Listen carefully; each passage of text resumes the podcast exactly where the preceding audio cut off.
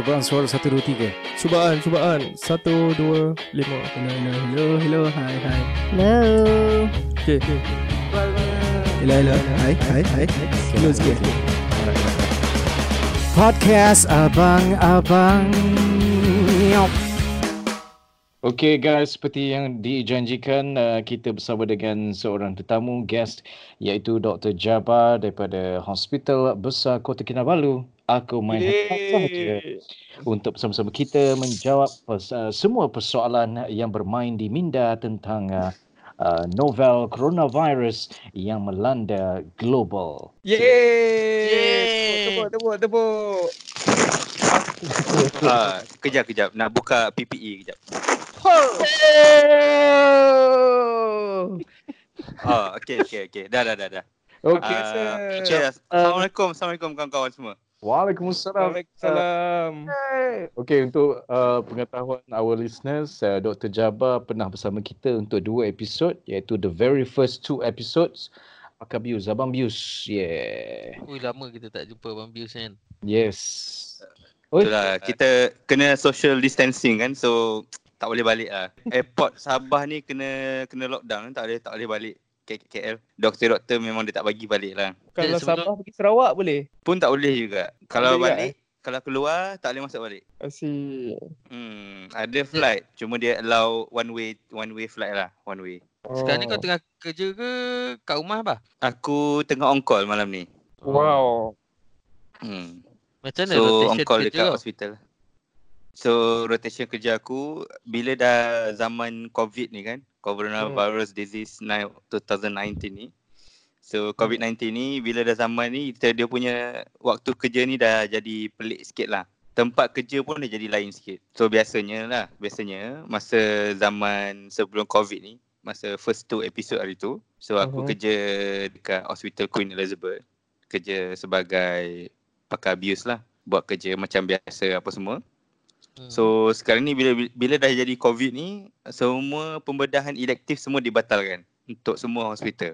Maksudnya macam mana tu? Kalau ada pesakit yang yang perlukan pembedahan, apa jadi dengan pesakit tu? Ah, pembedahan yang elektif tu dibatalkan lah. Pembedahan elektif ni macam untuk pembedahan yang tidak kronik, urgent, yang tidak urgent lah, yang tidak membahayakan nyawa, tidak kritikal. Contoh oh, macam oh. Uh, repair lutut, Uh, hmm, apa kosmetik ni, macam kosmetik, ya, yeah, semua tu dibatalkan lah. Sebab nak mengurang, memang batal. Dia reschedule, so reschedule dia postpone lah to later date. Later date tu tak tahulah bila. Hmm, hmm. Boleh jadi lima tahun lagi ya tak? Boleh jadi, hmm, kalau COVID ni tidak tak menurun kan, macam tu lah jadinya. Okay. Hmm. Okay, teruskan, teruskan. Macam mana dengan jadual tu tadi tu? Okay, so kita macam ada buat rotation lah. So ada, uh, kita still buat operation, tapi kita hanya buat operation yang emergency. So dekat K K ni dia bahagilah uh, hospital yang dihaskan untuk COVID, iaitu Hospital Queen Elizabeth. Hospital yang bukan COVID, dia akan teruskan servis-servis yang biasa, yang bukan hospital COVID. Uh, dan uh, hospital dan kawasan-kawasan yang digunakan untuk screening orang untuk COVID lah. Uh, jadi kita rotate dalam tiga tempat ni untuk bekerja lah. So macam malam ni aku on call dekat hospital yang bukan COVID. So uh, uh, so kita, I layan yang bukan COVID lah hari ni. Macam oh. kita orang so, lah. Ah, macam kau orang lah. Thanks layan kita orang. Bah. Mana kau tahu kau tak ada COVID mah? Oh. oh. Sebab sebab Ahmad stay at home. Ah, uh, yes. Uh, kau tak ada ambil gambar tu ke, Bah? Apa nama, I stay at home, you stay at, eh, I stay at work, you stay at home. Ah, itulah. The problem is, aku uh, busy dan tak sempat nak buat benda tu. Benda yang tak kritikal itu maksudnya itu elektif lah. So, kau nak cakap diorang tak busy lah yang ambil gambar ah, tu? Ah, kau nak cakap yang diorang ni tak busy lah, boleh ambil gambar tu. Bukan, diorang rotation kan? So, ah. siapa yang dah habis shift tu diorang ambil gambar. Lepas tu yang yang baru nak masuk kerja tu dia tak ambil gambar lah. Hmm. So, aku maybe lepas yang cakap dengan you all ni, maybe I can take picture macam tu jugalah. Hmm. A good suggestion. Thank you, thank you. Lepas tu kau, kau buat satu lagi gambar. uh, and listen to podcast abang-abang buat satu gambar. Ui, mantap. Terbaik, mantap. terbaik. Itu aku memang akan buat kalau macam tu. Wow. Okay, okay. Sebelum kita masuk kepada soalan-soalan listener kita dah dah kirim ni, kau c- boleh cerita, boleh share sikit yang ni kau cerita ni sekarang kau on call kat hospital yang bukan COVID kan? Boleh hmm. cerita kau punya macam jadual dekat kalau kau bertugas di hospital COVID ni. Dari mula lah, kau jangan miss lah, detail lah. Macam mana okay. start pukul berapa okay. kau buat. Ah, hmm. Boleh, boleh, boleh. So, kalau kita on call dekat hospital COVID, Uh, every department ada role masing-masing lah. So department yang critical, uh, aku, uh, my department, uh, kita cover uh, critical services. Contoh, satu, kita akan respond untuk patient-patient yang COVID ni yang dah tak nak, tak boleh nak bernafas sendiri dan perlu bantuan pernafasan. So kita perlu immediately attend dia untuk pergi tengok dia dan uh, bantu dia supaya dia tak mati lah. So kita bagi dia oksigen dan kita masukkan tube pernafasan masuk dalam mulut dia. Yang so, ventilator tu je bah. Ya ya ya, masuk tube dalam mulut dia in, in, kita kita kita panggil intubation lah. Kita masuk kita intubate masuk tube pernafasan uh, dalam dalam mulut ke paru-paru dia dan kita sambung ke ventilator. So yes. in, ini kita panggil uh, intubation response team. So katakanlah ada patient yang di, uh, di Hospital Queen Elizabeth kan ada beberapa floor, ada lebih kurang tujuh puluh patient lah kot sekarang ni kat situ hospital, uh, COVID patient. Uh, I think two days ago kita ada satu first intubation lah, kita intubate dan kita ventilate dekat I C U. Hmm. Then uh, the the the problem kalau benda ni sangat penting sebab kalau katakanlah orang lain yang buat intubate kan bukan kita orang. Kalau tak dapat intubate, oksigen tak dapat masuk, ha, memang kematian tu akan meningkat lah disebabkan COVID ni. I see. Hmm. Yang diorang kata apa ventilator tak cukup tu macam Queen Elizabeth ada berapa ventilator? Queen Elizabeth, Queen Elizabeth kalau ikut total lah ada capacity kita orang quite good. Uh, dalam lebih kurang ada sixty, fifty to sixty ventilator lah kita ada. Hmm. Lah. In so, total kalau kita campur seorang saja yang menggunakan ventilator. Yang COVID seorang saja menggunakan. Yang bukan COVID ada dalam lebih kurang nine atau ten orang lah. Oh. Ah, uh, so so walaupun hospital tu hospital COVID tapi kita masih lagi dalam proses untuk mengeluarkan patient-patient yang bukan COVID lah yang menggunakan ventilator. I see. So uh, I C U I C U ada sixteen katil tapi hmm. ventilator ni ada merata-rata dalam hospital. Kita ada banyak hmm. lagi backup. Berlapis-lapis backup lah ventilator tu. So oh, tugas kita orang tu lah uh, dah intubate orang dan kita ventilate patient lah dan kita uh, rawat dia untuk dia punya masalah paru-paru tu lah. Uh, A R D S lah kita panggil. COVID ni dia buat A R D S dekat paru-paru. What is that? Apa apa benda tu? A R D S ni dia dia singkatan kepada Acute Respiratory Uh, distress syndrome, Acute Respiratory Distress Syndrome. Apa benda tu? Dia masalah paru-paru yang sangat teruk sampai hmm. oksigen tak boleh diambil oleh paru-paru tu. Uh, so kena pakai ventilator tu lah masuk. Uh, so kena pakai ventilator, lah. Kena naikkan oksigen sangat tinggi supaya paru-paru tu dapat masukkan oksigen dalam darah supaya orang hmm. tu tak mati lah. Uh, supaya hmm. organ semua tak fail. I see. Hmm. So dia so, tak yes. buat tapi kita ada cara macam mana nak overcome the problem caused by uh, COVID. COVID ni. Hmm, betul betul. I see. Okay. Satu benda yang mungkin orang uh, orang biasa tak tak tak mungkin tak sedar. Uh-huh. Actually, uh, the frontliner yang paling bahaya untuk dapat COVID ni ialah masa kita nak intubate patient tu. So you imagine COVID ni dia memang rumah dia tu memang dekat paru-paru lah. Okay. So bila dia tengah bila patient tak boleh nak bernafas, bila kita nak masukkan tube pernafasan tu, dia, dia punya respiratory droplets tu yang cecair-cecair yang mengenai COVID tu keluar daripada tube pernafasan, keluar daripada mulut dia yeah. direct ke muka, direct ke muka ke badan orang yang nak intubate tu lah kita orang lah. Kau lah. Uh, so itulah pentingnya. Ah, uh, itulah itu pula pentingnya kena kena protect uh, diri sendiri. Tu. Ah, ha, dan kena pakai P P E yang penuh full. So, hmm. korang P P E yang korang tengok selalu dalam cerita, dalam T V apa semua tu kan. Itu hmm. untuk viral, orang viral. yang itu untuk orang untuk orang screening apa semua. Kita orang punya P P E special lagi. Hmm, kau kena selfie pakai tu. Ah, itulah special lagi. Tapi tak tak sempat nak selfie sebab benda tu itulah. Ada limit, ada ada dua je. So hmm. kita orang P P E ni dia ada extra lagi satu layer. Dia macam pakai helmet hazmat tu dan dia ada motor untuk keluar untuk regulate angin dalam helmet tu. Oh ya. Yeah. Dia ha, macam dalam pakai... filem Contagion tu ke? Ya, yeah, ya. Yeah. Ha, dia yang pakai dia benda tu ada ada macam satu hose yang sentiasa attach kat belakang suit tu. Exactly, yes. Yeah. Kita panggil P A P R, P A P R. P A P R. P A P R. Oh. Uh, so, so dekat situ berapa orang yang pakai macam tu, Eba, selain kau? Biasanya berapa uh, so, orang? Korang ke? Kalau masa nak intubate tu memang kita limitkan dua orang sahaja semasa intubate untuk kurangkan hmm. expose expose staff lah. So paper unit kita ada dua, uh, incoming uh, apa ni Jabatan Kesihatan ada beli lagi sembilan, hmm. uh, another nine for us. So it's actually to protect ourselves lah, lebih better. Itu lah. Itu sebenarnya P A P R ni yang paling high security level punya suit lah. So main hmm. P P E tu yang macam daily punya operation. Yes. Macam tu kan? Ya, P P E tu daily services yang lain lah. So P A P R dalam, tu uh, khas untuk kita orang saja yang pakai lah. Masa nak intubate patient. Masa nak intubate. So bila dah intubate, tip dah masuk dalam paru-paru. Mm-hmm. Uh, it actually dah quite protected lah. Jadi ventilator dengan patient tu je yang uh, dia punya respirasi droplet tu tak terkeluar lah ke tempat lain. So maksudnya uh, yang rumus kata COVID ni airborne tu tak betul dia, ataupun dia, macam? Dia ada beza tu Mak. Dia ada airborne dan respiratory droplets. So kalau patient tu normal, biasa, dia respiratory mm-hmm. droplet. Macam kita bercakap, batuk, hmm. semua tu respiratory droplet. Cecair yang keluar hmm, daripada mulut yang... kan. Hmm. Keca- uh, tambah lagi kalau macam orang yang bercakap beliau keluar-keluar tu, ha, respiratory droplet dia lagi banyak lah.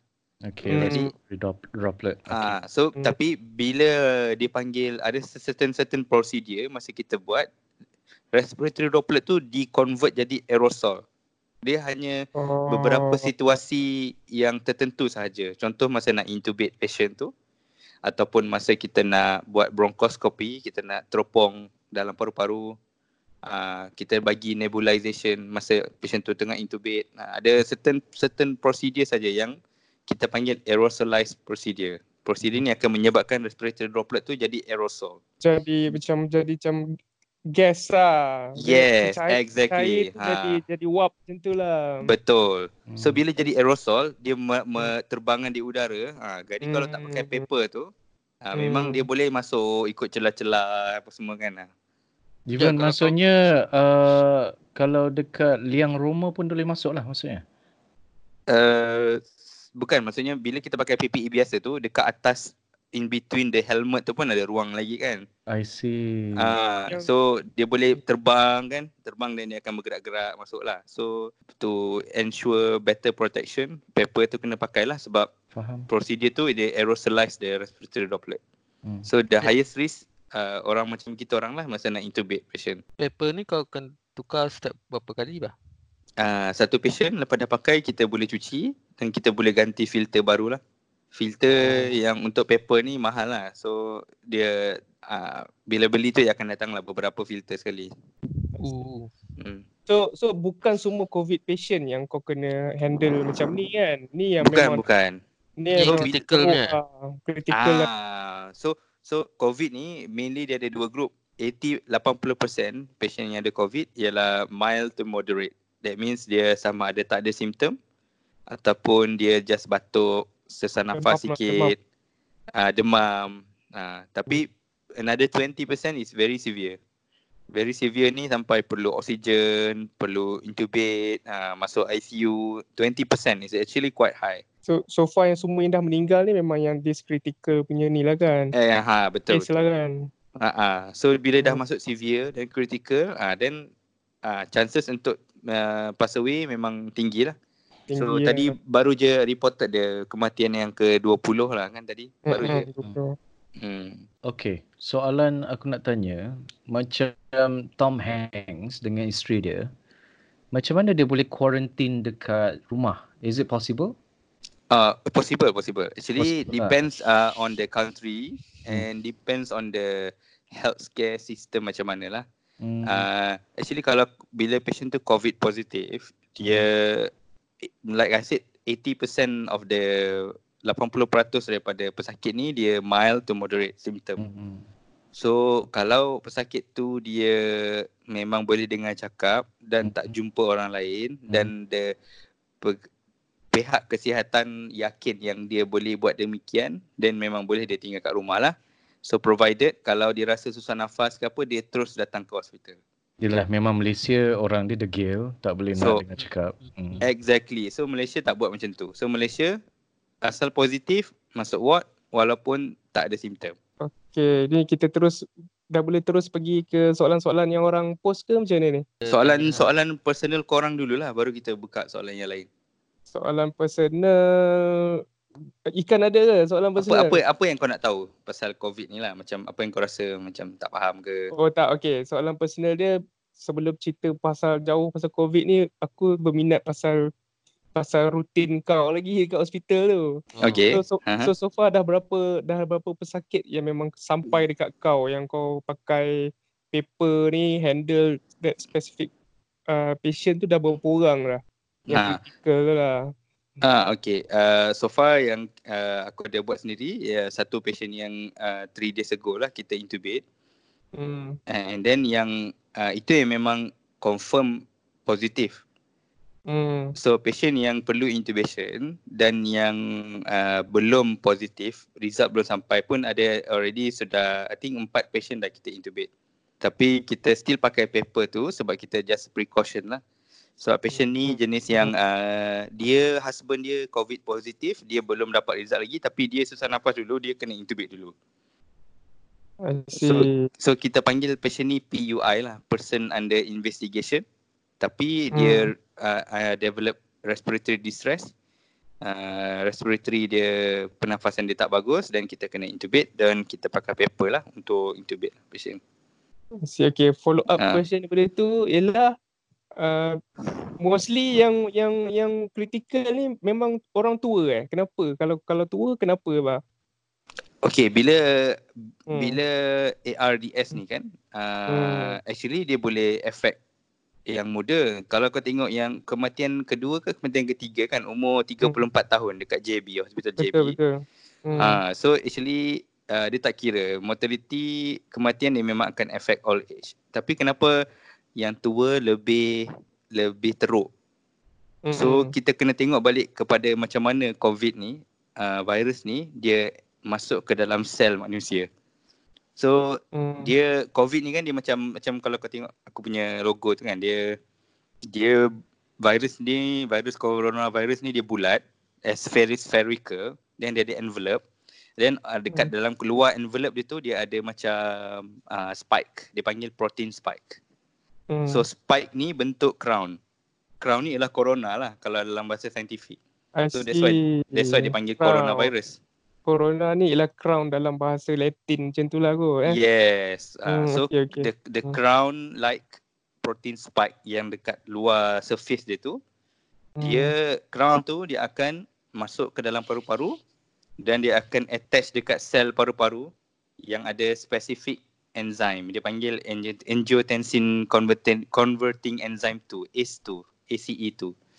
So hmm. A C E two ni bila dalam orang yang tua, orang yang ada hypertension, orang yang isap rokok, orang yang vape, hmm. uh, kencing manis, uh, A C E two enzyme ni dia ada in the higher proportion.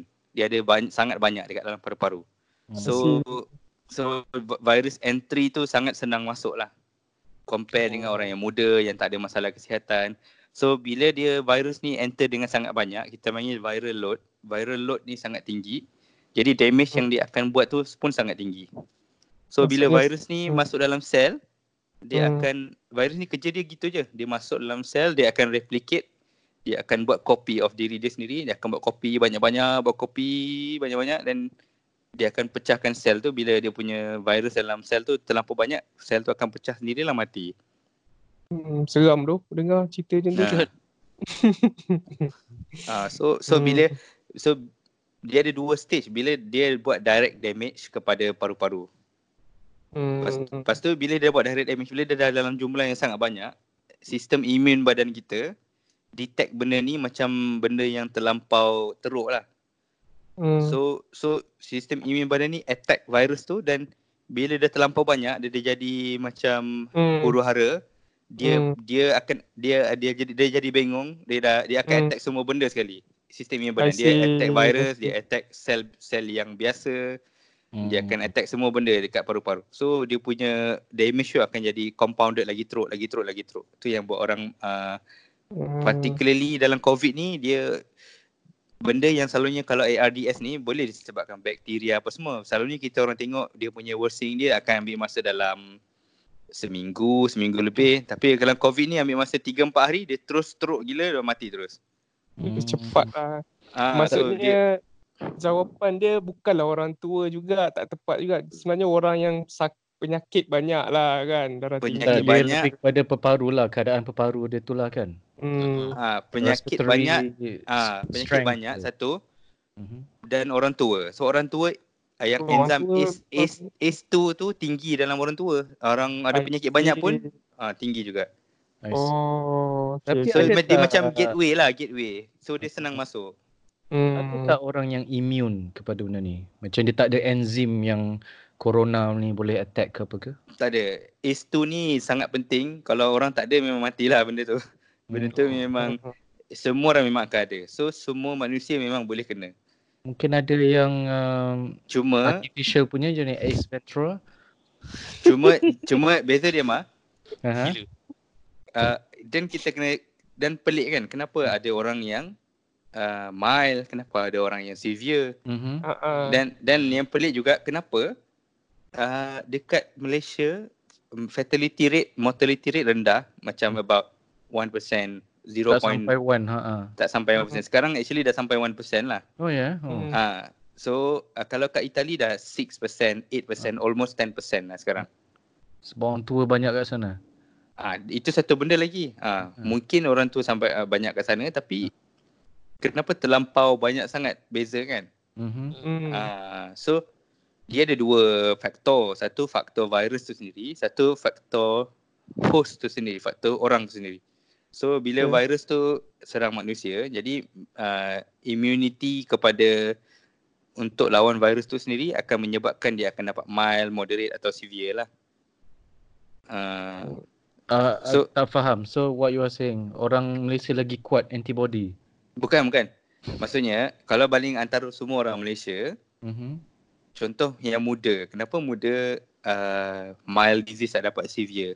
Mm-hmm. Satu sebab Uh, enzim yang A C E two tu kurang, sebab kurang, dia tak ada okay. uh, dia normal level lah, bukan tinggi. mm. Uh, mm. Satu lagi mungkin bila dia dah masuk, dia punya immune system dia bagus dan dia boleh lawan dan serang, dan dia tak dapat the severe disease lah. mm. Immune response tu bagus. Immunity okay. lah, immunity. uh, uh. Okay. So orang Malaysia punya immunity lebih tinggi daripada orang Itali? Bukan, bukan. Maksud Ketua. Ini nak bandingkan antara orang muda dan orang tua lah. Dan orang, oh, itu je lah. Oh. Uh, okay. So, orang tua ataupun orang yang berpenyakit banyak compare dengan orang muda.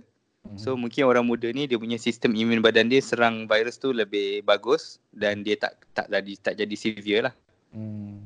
Uh, oh, tapi yang tadi so percentage nak, tu, percentage kau ah. cakap yang ten percent, so Malaysia okay. pun uh, so so so hmm. ada satu lagi teori antara hmm. Itali dengan Malaysia kenapa terlampau banyak beza, hmm. ialah uh, bila orang study, bila ada saintis study the COVID ni, dia ada actually ada dua, ada banyak strain virus ni, virus COVID ni dia mutation, mutate every two weeks ataupun every dua orang dia transmit, dia akan uh, mutate, dia akan berubah.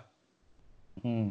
Oh. Ah, maksudnya so, berubah. Maksudnya hmm. maksudnya dia dia dia dia dia, dia punya mula dia, dia virus dia gini kan. So dia dia hmm. jangkit dekat batik. Satu. Hmm. Lepas tu jangkit dekat ikan. Dua. Sebelum dia nak jangkit ke amar, dia dah mutate dah. Jadi bentuk lain sikit. Maksudnya dah tak jadi bahaya lah. Dia jadi ah, benda dia lain boleh lah. Jadi, dia boleh jadi tak jadi bahaya, dia boleh jadi sangat bahaya. I see. So, jadi benda mutasi benda lah. lain lah. Ah, hmm. mutasi dia tu sangat-sangat tinggi. Dia sangat cepat mutate, mutasi. Mutasi ni perubahan pada dia punya protein structure, dia punya uh, virus punya tu, virus punya structure. Hmm. Uh, so bila dia orang study ada beribu-ribu jenis uh, strain coronavirus ni lah. Uh-huh. So COVID hmm. punya strain ni ada beribu-ribu, so diorang groupkan kepada dua. Satu jenis L, satu jenis S lah. So jenis L yang sangat kuat dan bahaya ni, diorang detect memang banyak dekat Italy, banyak dekat Wuhan dengan Europe lah. So hmm. itu ah ha, itu salah satu sebab yang menyebabkan ramai orang mati kat sana lah. Kat Malaysia? Kat Malaysia, diorang suspect yes. jenis S S tu lah, yang, yang milder version lah. Nasib baik aku X L. Ha, lepas tu, baju, baju. satu lagi sebab teruskan. Ha, satu lagi teori yang orang rasa kenapa Itali teruk, teruk ialah bila Uh, orang Itali ni dia birokrasi dia sangat teruk. So bila dia kata nak hmm. lockdown, dia kena hmm. lalu lalu kementerian ni, lalu kementerian tu, oh. lalu kementerian ni kena hmm. so dia ambil ambil masa. Lepas tu bila dah Nampak. lockdown, lepas tu bila lockdown orang tak nak dengar cakap pula. Hmm. Yalah, so, orang, orang balik kampung. Ah, lepas tu orang, satu orang tak nak dengar cakap, orang tak puas hati. Kenapa saya punya uh, freedom kena sekat? Saya tak boleh keluar. Betul. Hmm. Ha. Lepas tu bila dah okey orang dah dengar cakap, dia orang balik bawa bawa dia semua coronavirus ni spread lagi pergi balik kampung dekat orang-orang tua semua. Hmm. Yang mula-mula kat ha. northern part je kan. Mula-mula kat northern part je. Habis hmm. semua godfather mati. Ah, ha, ha, ya kot. Hmm, Lepas tu kot. Panas Doktor Jabar. Godfather, aku ada, aku ada soalan bah. Ah, okay, hmm. apa ikan lah. Sila-sila. Uh, aku tengok press conference kata banyak kata minggu ni dia predict lagi tinggi kan. Hmm, betul. Sebab it, apa sebab dua minggu ni. lepas lah? Okay, diorang expect uh, minggu depan atau lepas ni akan naik lagi kan? Hmm. So, apa yang nombor kau tengok hari ni actually result yang diorang dah ambil seminggu atau dua minggu lepas. Oh, ya ke? So, typically satu test dia akan ambil masa paling cepat tiga hari. Okay. So bila dah beribu-ribu test, dia akan jadi backlog. So dia akan ambil ikut turutan. So pesakit yang dia orang dah ambil test, dan bila, kau kena ingat bila satu positif dia kena test semua ahli keluarga dia. Dan dia kena test semua orang yang dia jumpa, dia kena tracing balik semua. So bila ah ha, sebab apa dia kena buat macam ni? Sebab dia nak make sure orang-orang yang positif ni dia dapat pick up dan dia tak menjangkit ke orang lain. Dan dia boleh monitor, kawal dan tengoklah kalau dia jadi severe dia boleh terus masukkan ke I C U ke apa ke semualah. Hmm. So based on test yang diorang dah hantar dan belum balik lagi, hmm. Ah, itu yang diorang predict untuk the next two or three weeks. So cont- hmm. rasanya kalau tak silap mungkin ada lebih kurang dalam diorang dah buat uh, tak ingat berapa, dalam about sepuluh ribu test kot sekarang. So hmm. maksudnya within three days tu uh, yang belum dapat result dia panggil P U I lah. Uh, yes, yes. Patient under investigation. Betul. Yes, betul. Wow. Uh, so P U I ni, P U I ni banyak tau. Memang hmm. beribu-ribu lah banyak. So sekarang ni numbers dah about one thousand five hundred plus macam tu kan. one thousand seven plus ha. kot. one thousand seven hundred plus. Ha. So the test yang belum balik lagi ha, pun banyak lagi. So dekat dekat dek, so sekarang dah start dah macam dekat K K ni dia orang cakap reagent yang digunakan untuk test tu dah nak habis. Tapi belum habis lagi lah. Ha, hmm. sampai sampai tahap macam tu sekali dia orang kena test dan cari orang-orang ni. Itu so, kat K K kan yang tak severe. Yes, itu kat K K yang, yang tak severe. Selang ni. Oh. Hmm. So tadi petang tadi aku baru call kawan, dia cakap dia dekat Ipoh, dia dah macam dah tak boleh handle lah. Dia punya I C U pun dah almost penuh dengan orang yang intubated sebab COVID. Ah, uh, dah ada ada almost kepada full capacity lah. Then then sekarang hospital Teluk Intan kena tutup dah sebab betul betul. tiga puluh tujuh doktor orang dia. kena. Nah, doktor dan staff semua kena. tiga puluh tujuh tiga puluh hmm. tiga puluh tujuh orang kena. Ada ada kawan aku pakar bius ada kerja kat sana juga. So dia kena dia juga. Te, dia, dia dia tak tahu, dia dia tak test, dia tak kena test. Tapi dia pun terkejutlah. Oh shit. Ha. Eh, aku itu itu yang paling tinggi lah. Oh, pada empat belas hari bulan. Adakah aku dia simptom tu bila dia muncul? Selalunya on average lima hari ke tujuh hari, tapi oh. boleh sampai ke empat belas hari lah maksimum. Hari ya. So up kau to... pergi Ipoh berapa bulan mah? empat belas lima belas. Uh, March ke eh, Februari? March. March lah. So sekarang dua puluh lah. Kau kena bagi empat belas hari lah. Tunggu. Sekarang dah sepuluh hari. So, hmm, ada simptom ke tak? Hmm. So, so simptom bayang... ni biasa. Hmm. Ha. Tak, bayangkan macam Jabar cakap tadi, let's say kau pergi check kan man. Mm-hmm. Lepas tu dia orang tengok, oh kau anda apa, P U I eh? Apa nama mm-hmm. tadi? Mm-hmm. P U I. So nanti dia orang kena panggil anak kau, dua orang. Bini, Bini kau. Ha. So, tapi so nak tengok, nak tengok yang simptom dululah kan? Ha, yelah, ha, kalau, kalau kau demam, dah ada simptom. Uh, apa, sesak nafas eh? Ya, demam, hmm, uh, batuk, sesak nafas. Hmm. Tapi so, yang... yang tu dia orang dah dapat. Hmm, batuk tu memang memang ada. Demam itu bahayanya. Ada ada about thirty to forty percent yang tak ada demam. Ha. Itu oh, yang lagi. Oh, yeah. forty percent tak ada demam. So mostly dia orang apa, batuk lah eh. Paling common apa? Batuk, batuk. Batuk, batuk dengan eh? susah nafas lah selalu. Ha. Okay. So empat belas hari bulan dia tarikh tu logik ke nak nak tu? Yang mana? Kan dia extend lagi sampai empat belas bulan kan. Mm-hmm. Sampai April, tengah April. Ah, April, ah, April fourteen. Ah, itulah sebab so, uh, kalau dia orang kalau ke kau logik logik ke atau kau rasa dia akan extend lagi? Rasa macam kena extend lagi kot. Ya. Yeah. Aku pun rasa macam tu. Dia nak ni yang second wave ni pun tak habis lagi test kan sebenarnya kan? Memang, memang. Hmm. Second wave lagi tak habis lagi test. So dia orang expect nak ada uh, third wave. Sekarang dia dah panggil yang peserta yang ikut Tablet. Yang gathering India Hindu tu kan, oh, tiga puluh empat puluh ribu tu, ha, dia orang dah start panggil lah. Oh, aduh, oh, tu berapa? Aduh, saya check doh. Aduh, keep it real sini. Ya, yeah, pasal orang yang family dia lagi. Hmm. Ha, tapi deka, uh, kalau ini uh, inside story lah kan. Mhm. Hmm. Uh, ah, ada ada nak. macam uh, ada macam tadi ada kawan cerita kan, dia kata dekat tempat kerja dia dekat Kuala Selangor ke kalau tak silap. Hmm. Uh, Kuala Selangor uh, ada bila bila staff tanya uh, bet, uh, dia ada siapa-siapa yang uh, dia contact tak kan, uh, dia ada jumpa orang yang ada positif COVID ke apa tak. So oh. dia tipu. Dia tipu, kenapa? Dia cakap, ah, itulah. Dia tipu, dia kata dia tak jumpa uh, siapa-siapa apa semua kan.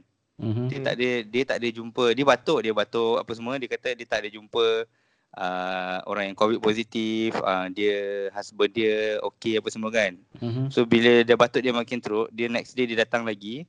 Mm-hmm. Bila bila staff tu tanya betul-betul semua, uh, baru dia mengaku husband dia tabligh pula rupanya. Banyak hmm. kes macam tu lah. Ah, then then bila dia tengok nama husband dia, dia cari dia cari, oh, husband dia positif pula hari tu. Astaghfirullahalazim. Lepas tu bayangkan ah, lapan orang staff tak boleh kerja. Start daripada Betul. tu untuk the next empat belas hari. Aku rasa kau punya cerita ni yang husband Umi Nazira tu eh. Husband artis. Dekat, dia oh, bukan, sure. bukan, Tapi, bukan bukan bukan uh, bukan artis lah. Tapi husband dia tu kena c- macam tu lah. Patient tu tak bagi tahu. Sebenarnya dia ada kontak dengan ni ni ni. Dia, dia kenapa ah? Kenapa tak nak bagi tahu ah? Takut ah. Ha, batik eh. eh batik pula. Bah, kenapa? Kalau rasa kenapa orang tak nak bagi tahu yang dia ada kontak? Dia aku tak rasa dia takut dengan staff. Cuma okay. dia rasanya dia takut dengan stigma yang masyarakat dah put on them.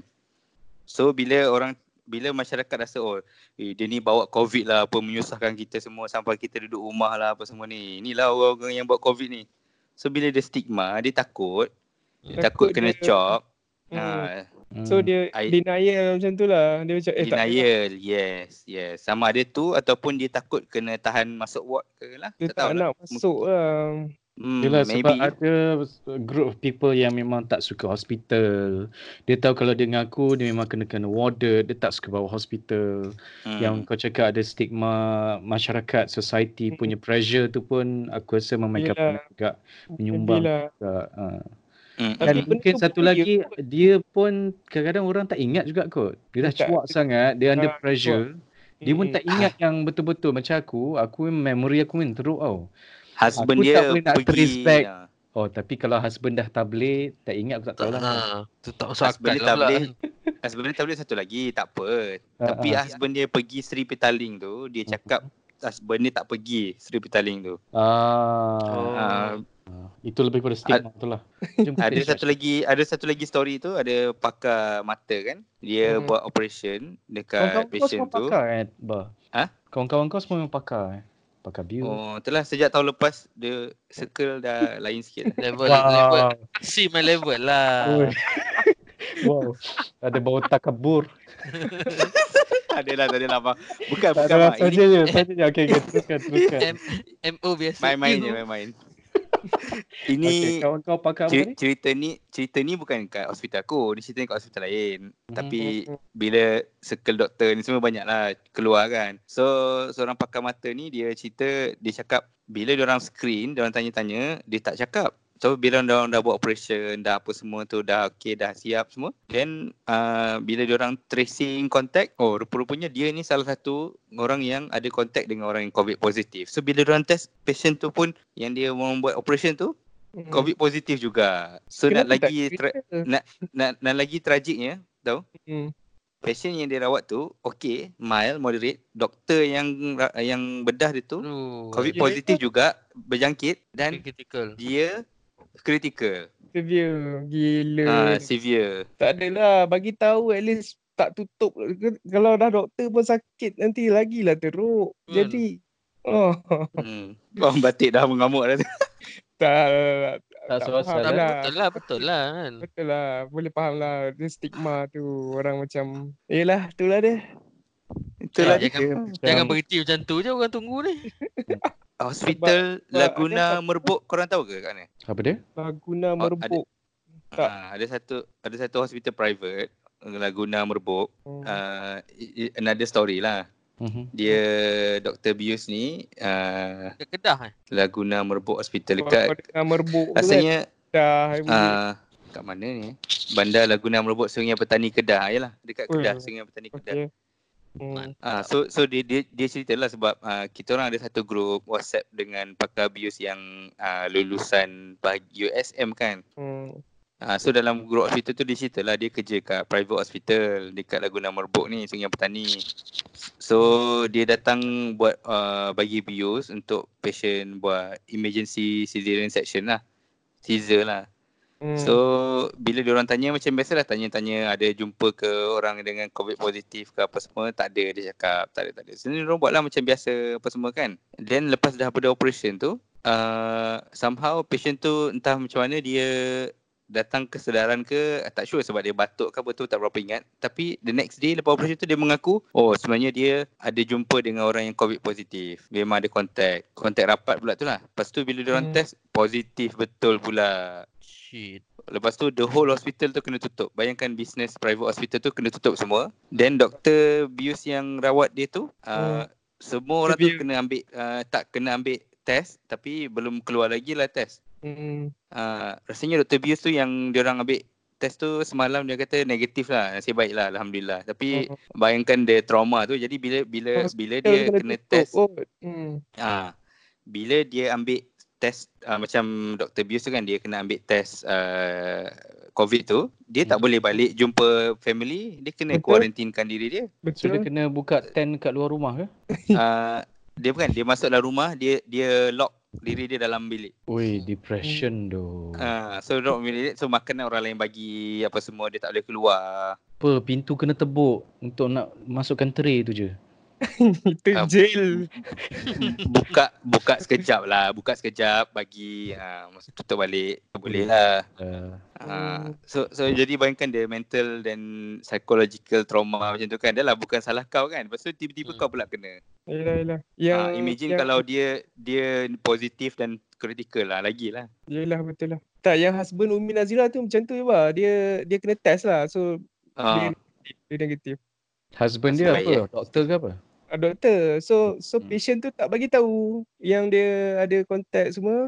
Dah dah maksudnya dia orang tak ada pakai apa-apalah, just uh, serve patient tu kan.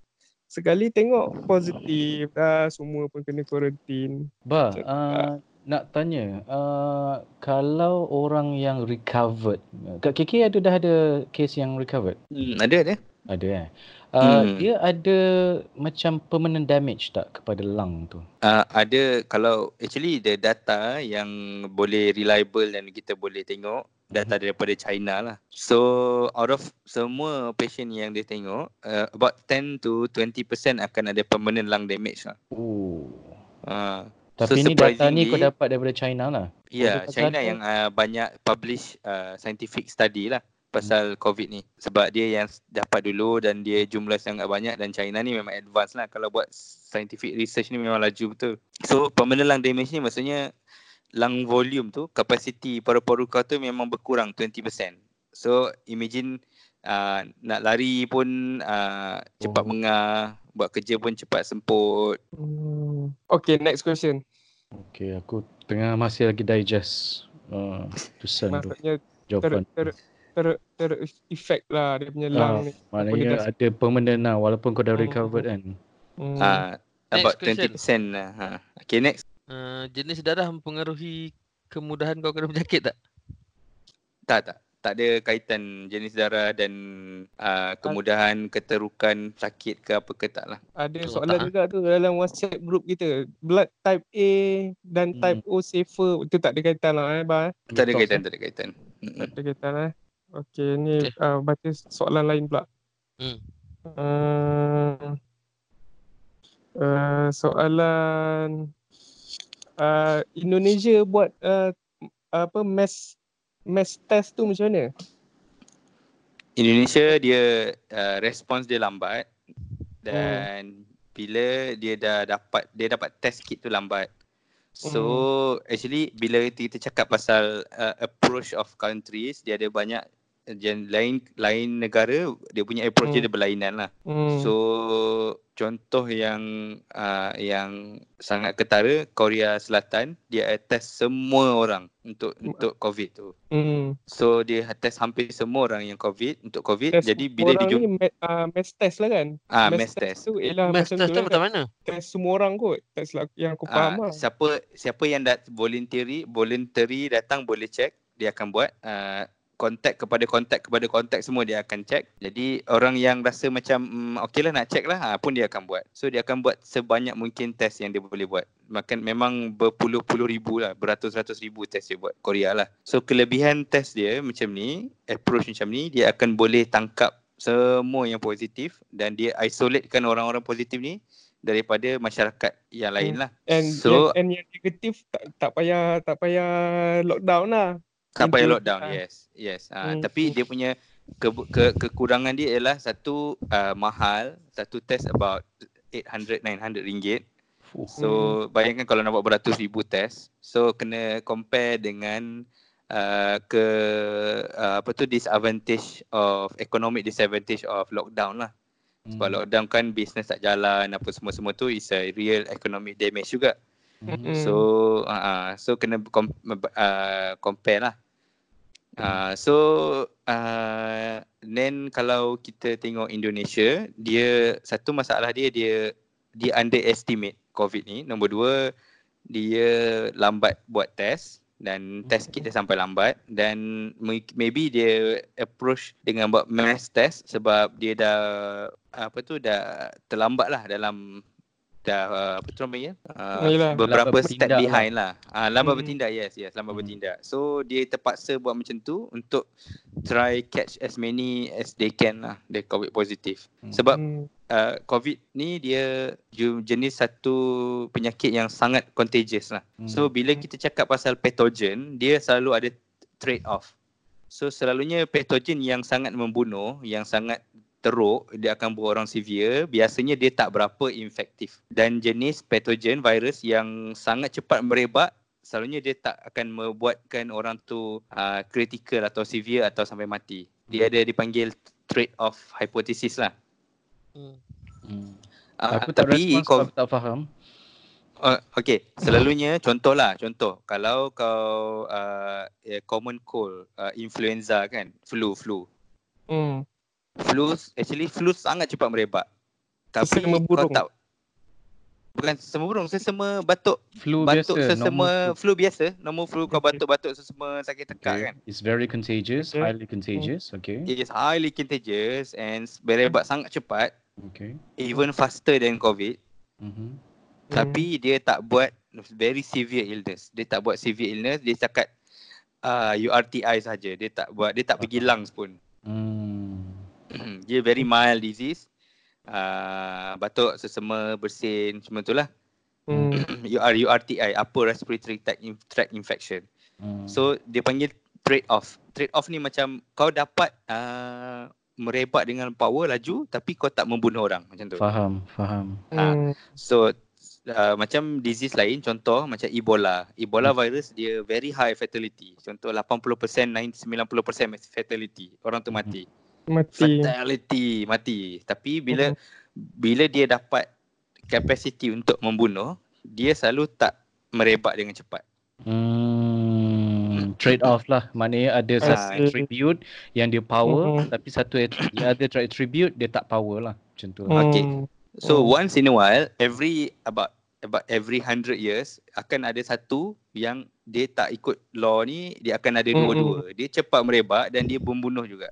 Oh. H one N one. Uh, so the last time ialah oh. masa tahun nineteen eighteen uh, uh, oh, yang famous Spanish flu. Hmm. Uh, Spanish flu, Spanish influenza. Itu the last time uh, yang sangat teruk lah. Hmm. So one percent of global population. Dia membunuh one percent ya. Dia dia dia menjangkiti one third, thirty-three percent Europe, of global eh. population. Uh, oh. Dia seluruh dunia lah. Europe selepas World War One lah. Oh. Perang Dunia Pertama. So uh, about about uh, roughly about one hundred years later sekarang. Uh, so now we are facing another one yang tak follow trade off. Hmm. Hmm. Ngam-ngam ngam-ngam one hundred years je tak? one hundred two tahun. Hmm. Uh, Pak, so um, compare dengan Indonesia ataupun South Korea, how are we doing? Uh, main dari segi facility, dari segi uh, resource, maknanya doktor kita, adakah kita cukup equipment? Actually, cap- actually capacity uh, any country sepatutnya should be okay to handle normal situation, normal outbreak. This is a very abnormal outbreak. Mm-hmm. That's why kita perlu buat lockdown dan perlu slow down the infection mm. supaya hospital, Uh, doktor semua boleh cope. Uh, macam aku ni boleh cope dengan jumlah patient yang akan datang, yang masuk. Uh, so that's why kita perlu flatten the curve. Wow. Uh. Adakah kau rasa sekarang the curve uh, flatten atau tak? Aku rasa uh, aku tak tahu uh, the next few days punya numbers, tapi uh, nampak macam berjaya jugalah flattening tu. Yeah, compared to one hundred. Uh, compare to U K, Italy, Europe, Spain, semua tu memang hancur lah. Memang tak flatten langsung dia punya curve. Hmm. Uh, dia actually dia ada dua je ni. Satu flat curve atau peak curve. So bila peak curve, hmm. macam kat Italy jadi, hmm. dia sampai satu tahap, uh, dia kata dia ada direktif daripada kementerian, dia cakap okay, orang yang lebih enam puluh lima tahun, dia uh, kita tembak. Dia biar mati. Tak boleh bukan masuk hospital lah. Uh, bukan biar tembak, dia biar tak intubate lah. Bayangkan tak intubate, pasien tu akan mati lah. Dia tak attend lah pun. Dia, dia tak, tak rasa nah. macam worth it untuk nak save the life of a sixty-five. Yes. Ha, dia letak, dia bagi oksigen sikit, okay dah biar. Dia tak masuk tiup, tak bagi ventilator, apa semua. Uh, hmm. Yelah, equipment tak cukup kan? Ah, ha, equipment dia tak cukup, doktor tak cukup. Attend kepada orang yang macam ada lebih high, higher, apa kata, possible, apa, probability chance, chance. Untuk nak survive. Ah. Ha, ha. So jadi bayangkan oh, hospital aku enam belas I C U katil.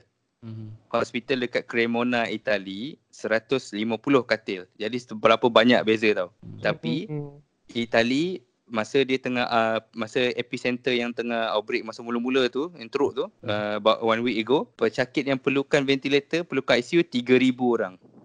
Mm. Datang masa yang sama. Yalah. Aduh. Bayangkan kalau tiga ribu datang kat hospital Queen ni enam belas katil saja. Bayangkanlah macam mana. Diorang seratus lima puluh pun dapat tiga ribu patient. Hmm. Yelah maksudnya tiga ratus lah. tiga ratus datang kat Queen kan. Macam tu hmm. lah. Hmm. Ah, something like that lah. Hmm. Memang tapi, tak boleh cope lah. Yang dekat Wuhan tu memang dah settle habis lah. Wuhan dia dah slow down sebab dia dah dia dah macam berjaya apa tu beat lah. Dia dah dekat dua bulan dah lockdown Wuhan tu. Hmm. Kan dia lockdown daripada Januari lah sebenarnya. Ha, curve dia dah dah dia punya dah habis dia lah. punya dah. dah menurun dah. Ha. Dah turun dah. A- betul. Actually dia dah tak ada new case. Dia new case tu import case yang datang daripada luar negara semua. Oh ya. Yeah. Hmm. And benda ni memang berpunca daripada makan kelawar ke bah? Dia orang tak pasti, tapi kalau genetic material, genetic makeup dia oh, paling dekat dengan bat. Uh, kelawar punya coronavirus. Sebab coronavirus ni dia actually dia virus untuk uh, binatang. Hmm. Oh. Uh, so asalnya binatang tapi dia berjaya lompat ke manusia dengan mutate, mutasi beberapa protein R N A sequence tu. Hmm. Dia boleh lompat lah. Hmm. Hmm. Oh. Dia mutate-mutate-mutate-mutate sap pergi kat orang. Hmm. Ha, lepas tu dia mutate-mutate-mutate lagi. Ha, dia tukar-tukar-tukar lagi. Maksudnya dia adapt ha. kepada dia punya host tu lah eh. Uh, bukan dia dia spontaneous mutation. Dia akan dia akan mutate je. Uh, so uh, masa Spanish influenza dulu dia orang postulate uh, dia mutate kepada mild version. Sebab hmm. tu uh, suddenly orang dah tak mati. Sebab tu jadi mild version lah. Oh. Hmm. So actually the power of prayer, kita doa supaya mutasi tu jadi yang mild dan terus hilang. Itulah the best option yang kita ada. Dia okay. mutate jadi jadi mild kan. Betul betul. Ah, uh, mohon uh, kita sarankan kepada semua pendengar uh, podcast Sabah Abang untuk selitkan uh, dalam doa kita harian kita supaya mutasi COVID ni uh, berubah menjadi mild sahaja. Fuh. Sungguh saintifik doa dia kan. Hmm. Sangat uh, power tep- P S A tak, tu. Maya kita minta betul-betul yang yang yang uh, tepat lah, direct lah. Uh, apa yang kau nak sebenarnya. Ah uh, macam tu lah. Power okay, soalan, so- soalan seterusnya. Dari okay. dari Instagram kita. Ni salah satunya ialah uh, boleh tak seseorang tu uh, asymptomatic sampai kesudah, dia tak ada gejala langsung, tak sakit pun. Maksudnya dia positif kot, tapi dia tak ada gejala, tak sakit sampai lala dia hilang. Macam tu lah kot soalan dia aku rasa. Hmm. Ada, ada. Aku tadi actually baru jumpa pakar uh, infectious disease, uh-huh. uh, pakar penyakit berjangkit tadi, aku tanya dia lah. So dia, hmm. dia cakap memang uh, actually patient yang dia tengok memang ada yang positif.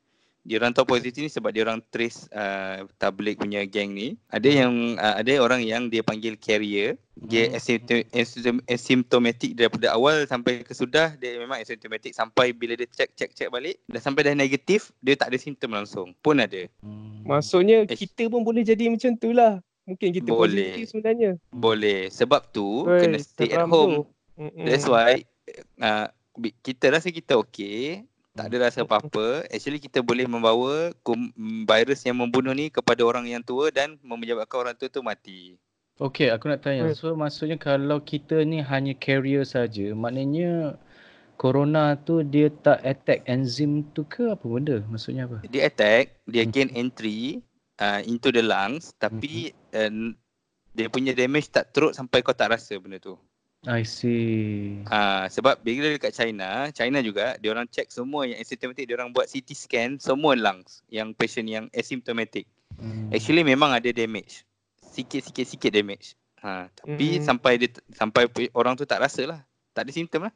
Oi, ah, okey. Alang-alang tu aku nak tanya ada suatu soalan daripada Facebook hmm. yang tanya adakah uh, virus ni masih lagi bergantung kepada host walaupun host tu dah mati. So maknanya adakah mayat tu masih lagi contagious? Oh. Uh, mayat tu actually still contagious. Dia uh, virus tu let's say lah kan orang tu mati dan kita tak buat apa-apa kat mayat tu.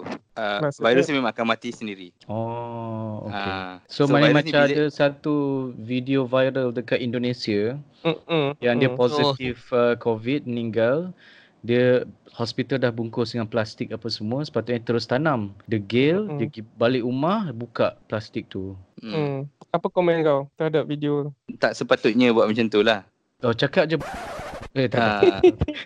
potong part tu.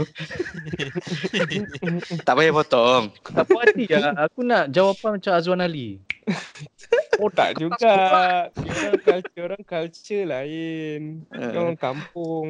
Tak boleh tak boleh nak judge juga. Tak tahu apa dia orang fikir. Okay, okay, sebenarnya tak perlu balut. Cuma kena ambil precaution. Contoh, hmm. uh, keluarga boleh uh, mandikan sendiri. Tapi keluarga kena pakai P P E yang proper lah. Hmm. Ha, memang, supaya, memang tak ada lah dia orang, orang kampung kan. Ha, so ha, orang kampung tak ada lah. So ha, sama ada orang tu pakai P P E atau kita bungkuskan mayat tu dan masuk ke dalam liang lahat terus macam tu. Hmm. Ha, tapi yang penting actually bila kita bila orang tu mati, bukannya appearance yang masa dia mati tu yang penting. Bila kita dibangunkan di alam padang mahsyar nanti, dia kita dibangunkan dengan amalan kita kan.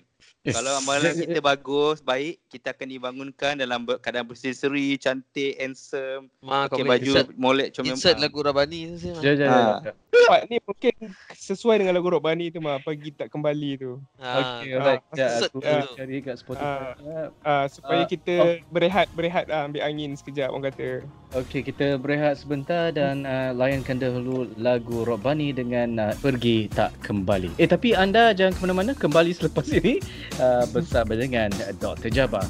Setiap insan pasti merasa saat perpisahan terakhir, dunia yang fana akan ditinggalkan, hanya amalan yang dibawa. Okey, sekalian uh, kita kembali bersama dengan Dok Masa lagi dengan Doktor Jabar, uh, abang bius kita yang bertugas di Hospital Queen Elizabeth, Kota Kinabalu. Uh, Doktor Jabar, adakah anda masih lagi bersama kita? Ya, ya, ya, masih, masih. Yeah. Bagaimana dengan uh, cuaca di sana? Hmm, cuaca di sini, ah, benda ada soalan ke tak? Oh, ada, okey. Oi, oi. Satu tamparan kepada host mata moderator pada malam ini. Okey, okey, ni aku baca satu soalan. Okay. Potong selalu. Soalan. Aku nak merajuk sekarang ni. Soalan ni dia berbentuk uh, dia share satu gambar lah. Dia kata ah ni ni boleh boleh tanya sekali dalam dalam podcast. Dia share gambar uh, Jakarta Jakarta punya surat dalam rangka menghambat penyebaran virus COVID, maka untuk sementara waktu hubungan hubungan suami isteri dihentikan sampai dengan batas waktu yang ditentukan. Maksudnya apa tu? Dia tak bagi hubungan suami isteri. Kenapa bah? Sebab fluid. Abah? Uh, kalau dua-dua suami isteri tu tak positif dan tak pernah jumpa orang yang positif dan hmm. bukan kategori yang high risk yang macam dekat dengan orang-orang yang positif kan. Hmm.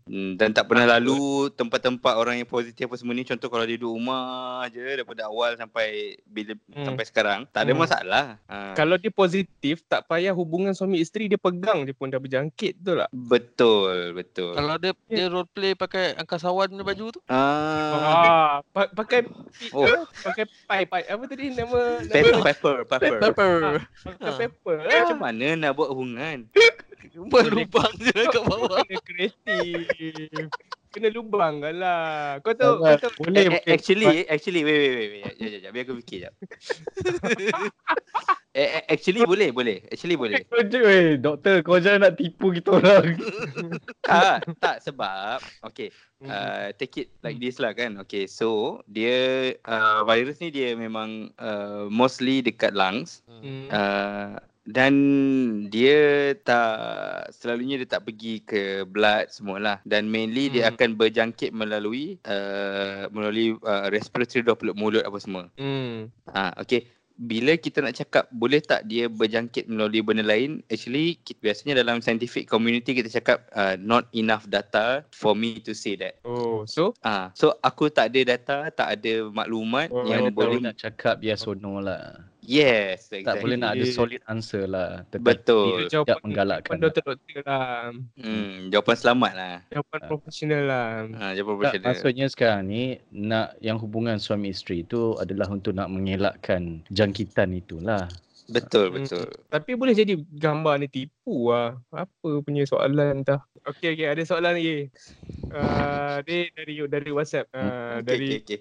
Okay. Uh, dia dia cakap uh, dekat Afrika kurang kes ah, kenapa ah, uh, macam tu. Uh, boleh jadi kurang testing, boleh kurang jadi testing. Uh, virus yang sampai tu jenis mild, boleh jadi uh, diorang uh, because the the virus transmit uh, by human. So bila orang yang pergi ke Afrika kurang, contoh kurang daripada orang China pergi Afrika, so sumber mm-hmm. untuk menjangkitkan tu tak banyak. Betul betul. betul. Uh, ataupun mungkin Afrika ni dia dah siap-siap tutup dia punya border, tak bagi orang lain masuk awal-awal lagi. Hmm.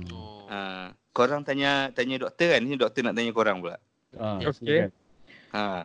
So apa pendapat korang tentang uh, lockdown ni? Perlu ke tak sebenarnya? Perlu ah. Perlu. Perlu. Perlu sangat-sangat. Hmm, perlu sangat-sangat. Untuk kan, untuk flatten the curve, mengurangkan risiko. Ui, betul-betul hebat hebat hebat. Pernah aku pernah dengar orang cakap, oh eh, virus uh, is just a normal, it's just a common cold, it's uh, nothing serious. Uh, mm-hmm. korang, korang rasa uh, COVID ni sama ke dengan normal flu, normal normal common cold? Of course lah tak. Of course lah tak. Tak, sebab masalah dia bila dekat Europe, diorang initially cakap, oh it's just gonna be a, a common cold, like a common cold. You just cough, nah, sneeze and batuk-batuk sikit-sikit. Nah, mm. then it should be okay. Tengok orang betul maju sangat. Ramai sangat mati. So macam mm-mm. tak ada dah biasa. Beza dia, beza dengan normal common flu, virus-virus flu yang biasa. Mm-hmm. Dia tak serang paru-paru lah macam aku cakap tadi. Oh. Ha, ini benda yang benda yang orang selalu tak faham. Mm. Ha, ini F A Q je lah sebab orang kata virus kan virus ha, sama je lah. So apa ha, beza dengan bronchitis? Bronchitis dia upper respiratory tract lah. Dia di atas, ha, dekat tekak apa semualah. Baru-baru mm. biasa. Tapi baru COVID ni dia straight into the lungs. Uh, influenza pula dia attack mana? Influenza selalunya uh, most of the time upper respiratory tract. Dekat sama macam bronchitis juga. Apa semua macam ah. Ah tapi setengah jenis influenza dia akan straight into the lung. Dia akan infect the lung dan buat damage to the lung. Hmm. Macam H one N one, H five N one, H three N two. Hmm. SARS? That's why orang susah bernafas lah kan. Ah SARS ikan SARS SARS. SARS dulu kan tahun dua ribu dua kan? Mhm. Ah dulu yang masa tahun dua ribu dua, dua ribu tiga dulu uh, SARS tu uh, nama penyakit dia SARS, nama virus SARS-CoV, SARS coronavirus. Ah uh, yang COVID nineteen ni ialah virus dia ialah SARS-CoV two. Dia oh. adik kepada SARS-CoV yang dua puluh oh, tahun lepas. Ah. Uh, hmm. Dia coronavirus dia juga. Arab-Arab pula eh. Ah uh, uh, Ah, MERS-CoV, yes, eh? unta. MERS, MERS-CoV dia paling dekat dengan unta punya coronavirus. So okay. MERS-CoV dia jauh sikit daripada SARS-CoV. So okay. SARS-CoV dulu yang kat Hong Kong, China dulu SARS-CoV two thousand two, sekarang SARS-CoV two twenty nineteen. Oh, hmm. Sequel dia lah. So dia menyebabkan penyakit coronavirus disease nineteen. Okay. I see. Hmm. Macam mana dengan medula oblongata dia? Macam medula oblongata tu nak, satu structure nak, dekat nak. brain. Okay, thanks sebab sebab layan. Guys. Kan tolong aku, kan, aku tak aku nak Jabar. Bah, sembuh dah bah. Aku belajar bio. Tak apa soalan kau sekarang ni kan. Aku nak nak pick up aku belajar bio dulu. Tak, okay, tak fine. Dulu. Okay, bah. Kau macam tu penundu bangsa. Bangsa bukan bio. Yalah, still tak ada kena-mengena, Tek. Aduh. Tak keluar sekilas tiba. Tak, dah sebab batik, kau sebut perang. Batik, batik. Lawak daripada sekolah, Tek. Come on lah, come on. Eh, bah. Aku nak tanya. So, betul lah kalau let's say aku kan sebagai selaku ketua keluarga, perlu keluar membeli bawang. Adakah aku balik daripada grocery shopping tu, aku kena perlu mandi, balik ha. terus and mandi bersabun selama dua puluh saat? Oh, serius eh? dua puluh saat eh? Yelah, ha. orang biasa kata basuh tangan dua puluh saat dengan sabun. I see. Yeah, okay. That will be the best. Main mandi tu lah. Main hmm. sangat ha. ditekankan ha. lah eh. Disarankan. Yes, yes. Sebab kita tak tahu, dan pergi pergi jumpa doktor pun boleh tipu. Ini kau orang tak bercakap dengan kita lalu tepi-tepi dan... Hmm. Betul. Bang, kau balik rumah macam mana? Kau mandi terus lah juga? Balik Terus rumah, kau, aku uh, masuk... Aku, juga. Bila aku masuk rumah tu, uh, wife aku dia akan sembuh terus aku dengan Dettol punya antiseptik tu. Kau kena bogel dia boleh sembuh ke? Tak, dia sembuh baju aku lah. Dia sembuh semua. Baru aku pergi masuk tandas mandi. Hmm. Tapi lepas dah mandi tu... Kau tidur sama lah dengan bini kau. La ilaha illallah. Tak tak. Maksud aku lepas tu macam normal daily. Ya ya ya ya. Ya ya. Biasalah. Dah yeah, betul yeah. lah. Ikut sekali lah. Uh-uh. Ka- kalau kalau tak kau nanti macam mana? Tapi soalan. It's a valid question sebab okay, let's say katakanlah aku punya security, aku punya aku punya protection breach compromise. Uh, then aku aku memang takkan uh, duduk balik sekali dan tak mungkin aku akan tak balik tak balik rumah pun. Hmm. Kau, kau, kau tak ada label dekat mak keluar. Aku duduk dekat mana-mana dekat dekat hospital on call, bilik on call kompleks ni pun ada. Hmm. hmm. Ada kawan aku seorang tu siap yang dekat Ipoh tu yang tengah tengok COVID patient hmm. banyak-banyak tu, dia sewa bilik lagi. Ya. Yeah. Dia sewa sewa another bilik just untuk dia tinggal. Uh, Dekat H K L sekarang ni government dah sewa the whole Tune Hotel untuk staff tinggal kat situ supaya dia tak balik rumah. Oh. Oh yo. Hmm. Kalau dekat China, China uh, the government sewa the whole five star hotel dekat Wuhan. The whole hmm. five star hotel tu dia untuk untuk uh, staff dia pakai supaya staff dia tak balik rumah dan oh. jangkit anak-anak kat rumah. Pen habis kau-kau tapi sekejap je. Yes. Hmm. Okeylah, that, dapat Tune Hotel tak payah five star pun hotel tak apa. Tak apa. Okay, pahala banyak. Hmm. Okey, ada tiba-tiba dapat soalan D M daripada Instagram. Dia nak tanya, Doktor Jabar ada pergi jogging ke? Huh? Tak tak ada. Tak ada eh? Ha-ha. Okey, alhamdulillah. So, aku ni soalan ni aku sendirilah. Uh, apa kau rasa sekarang ah? Maksudnya uh, yalah benda ni pun semua orang pun tak pernah face kan. Kau sendiri as doktor pun macam first time menghadapi mm-hmm. this Betul. situation. So apa kau rasa lah in general lah? Personally aku takut mm-hmm. uh, mm. sebab uh, aku particularly at higher risk of uh, facing the virus. Mm-hmm. Especially highest bila kita lah highest risk paling high lah. Hmm. Ah, ha, ha. But the the uh, opportunity uh, walaupun risk paling high tapi kita mm-hmm. orang punya uh, moment facing that tu kurang. Contohnya lah kan, uh, orang yang screen, orang ambil sampel apa semua tu dia akan jumpa beratus-ratus ribu ribu-ribu orang dia akan screen. Tapi Betul. kita orang hanya jumpa orang. few tapi mm-hmm. risk dia very high. Okay. So it's uh, mm. macam trade off lah, trade off. Aku tanya kau soalan tu, apa yang kau rasa tu, sebab kalau aku lah kan berada di tempat kau, aku rasa macam macam uh, puas aku. Aku rasa macam hmm. aku ni aku ni berjuang gila babi untuk ya macam datuk moyang kita berjuang uh, berperang Enggak. dulu, nak merdeka tu. Uh-huh. Kau apa sekarang ialah fighting for yeah. yelah untuk negara lah kira. Betul betul. Aku aku aku rasa aku berjuang. Aku, aku rasa aku aku melawan benda ni tapi mm-hmm. kalau aku rasa macam aku melampau berjuang macam rasa uh, uh, macam uh, kau syahid sangatlah. Ah uh, macam rasa macam terlampau syahid sangat. Uh, mm. Aku aku tak rasa benda tu appropriate sebab aku tak lawan benda ni seorang. Aku lawan ni bersama-sama Betul. dengan hmm. rakan-rakan uh, doktor juga sendiri bersama-sama. So we are in this together. We are fighting the virus together. So not no one is bigger than the other. Betul betul. Ha. Tapi overall positif lah. Overall positif. Everyone is very hyped up untuk lawan, untuk fight this virus. So, uh, so sama kita... juga dengan kru kru abang-abang, podcast abang-abang. So korang buat semua ni untuk for untuk the umah. Untuk umah, untuk umah, untuk sampaikan hmm. kepada semua orang. Orang. Asal tiba slang lah. Cuma orang. P R. Uh, we as uh, Malaysian we like to uh, thank Uh, frontliners, terutamanya doktor yang bekerja di hospital, uh. Uh, nurses dan sebagainya. Terima kasih. You, you know, lately ni, the last two three days ni, kita orang dapat banyak makanan. Ada orang belanja K F C, ada orang belanja pizza. Tadi ada orang belanja Pizza Hut. Yeah. Orang, yeah. orang luar, ditulis itu dekat atas kotak uh, kepada semua frontliner. Stay strong, stay safe. Dia tulis oh. tu. Oh. Kita pun kena call lah nampak gaya. Dia, dia, dia bagi kita... dia bagi sepuluh kotak uh, via apa ni uh, pizza dekat I C U, dia suruh divide antara semua staff. Lepas tu doktor semua tak makan. Dia ni semua kolesterol tinggi ni. Tak ada aku tak, ma- aku tak. aku makan semua. Oh. Alright, aku akan potong part tu. so so uh, kru abang-abang, mm, kalau ada kelapangan kita boleh buat macam ni lagi. Boleh. InsyaAllah. Okay, okay. Anyway, bye. Untuk all listeners yang uh, lay out all the questions, thank you very much. Kita perlukan lagi soalan-soalan daripada anda.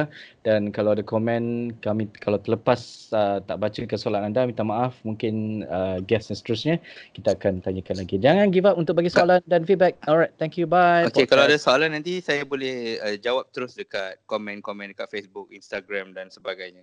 Yep. Boleh tinggalkan ya, soalan di uh, podcast Abang-Abang punya Instagram dan Doktor Jabar akan jenguk dan menjawabnya di masa off duty. Okay, bye. Thank you. Bye. Bye. Bye. Bye. Bye. Bye.